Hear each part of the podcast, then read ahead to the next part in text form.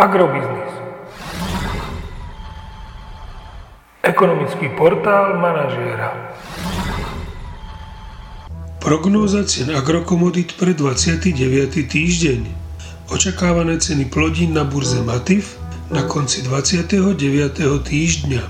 Pšenica 191 až 195 eur za tonu, kukurica 218 až 230 eur za tonu, v prípade novej úrody 190 až 196 eur za tonu, repka 480 až 495 eur za tonu.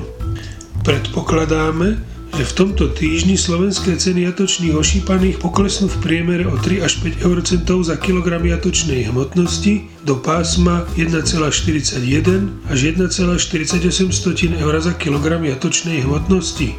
Očakávané ceny surového kravského mlieka na Slovensku skorigované na 3,7% obsah tuku a 3,3% obsah bielkovín sú na júl 33,95 eur za 100 kg, na august 34,35 eur za 100 kg a na september 34,30 eur za 100 kg. V tomto týždni by mohol pokračovať rast cien pohodných môd na slovenských čerpacích staniciach. Ceny nafty a benzínu by mali vzrásť zhodne o 2 eurocenty za liter na úroveň 1,265 tisícin eur za liter, respektíve 1,425 tisícin eur za liter. Podrobnejšie informácie nájdete v aktuálnej prognóze na portáli Agrobiznis.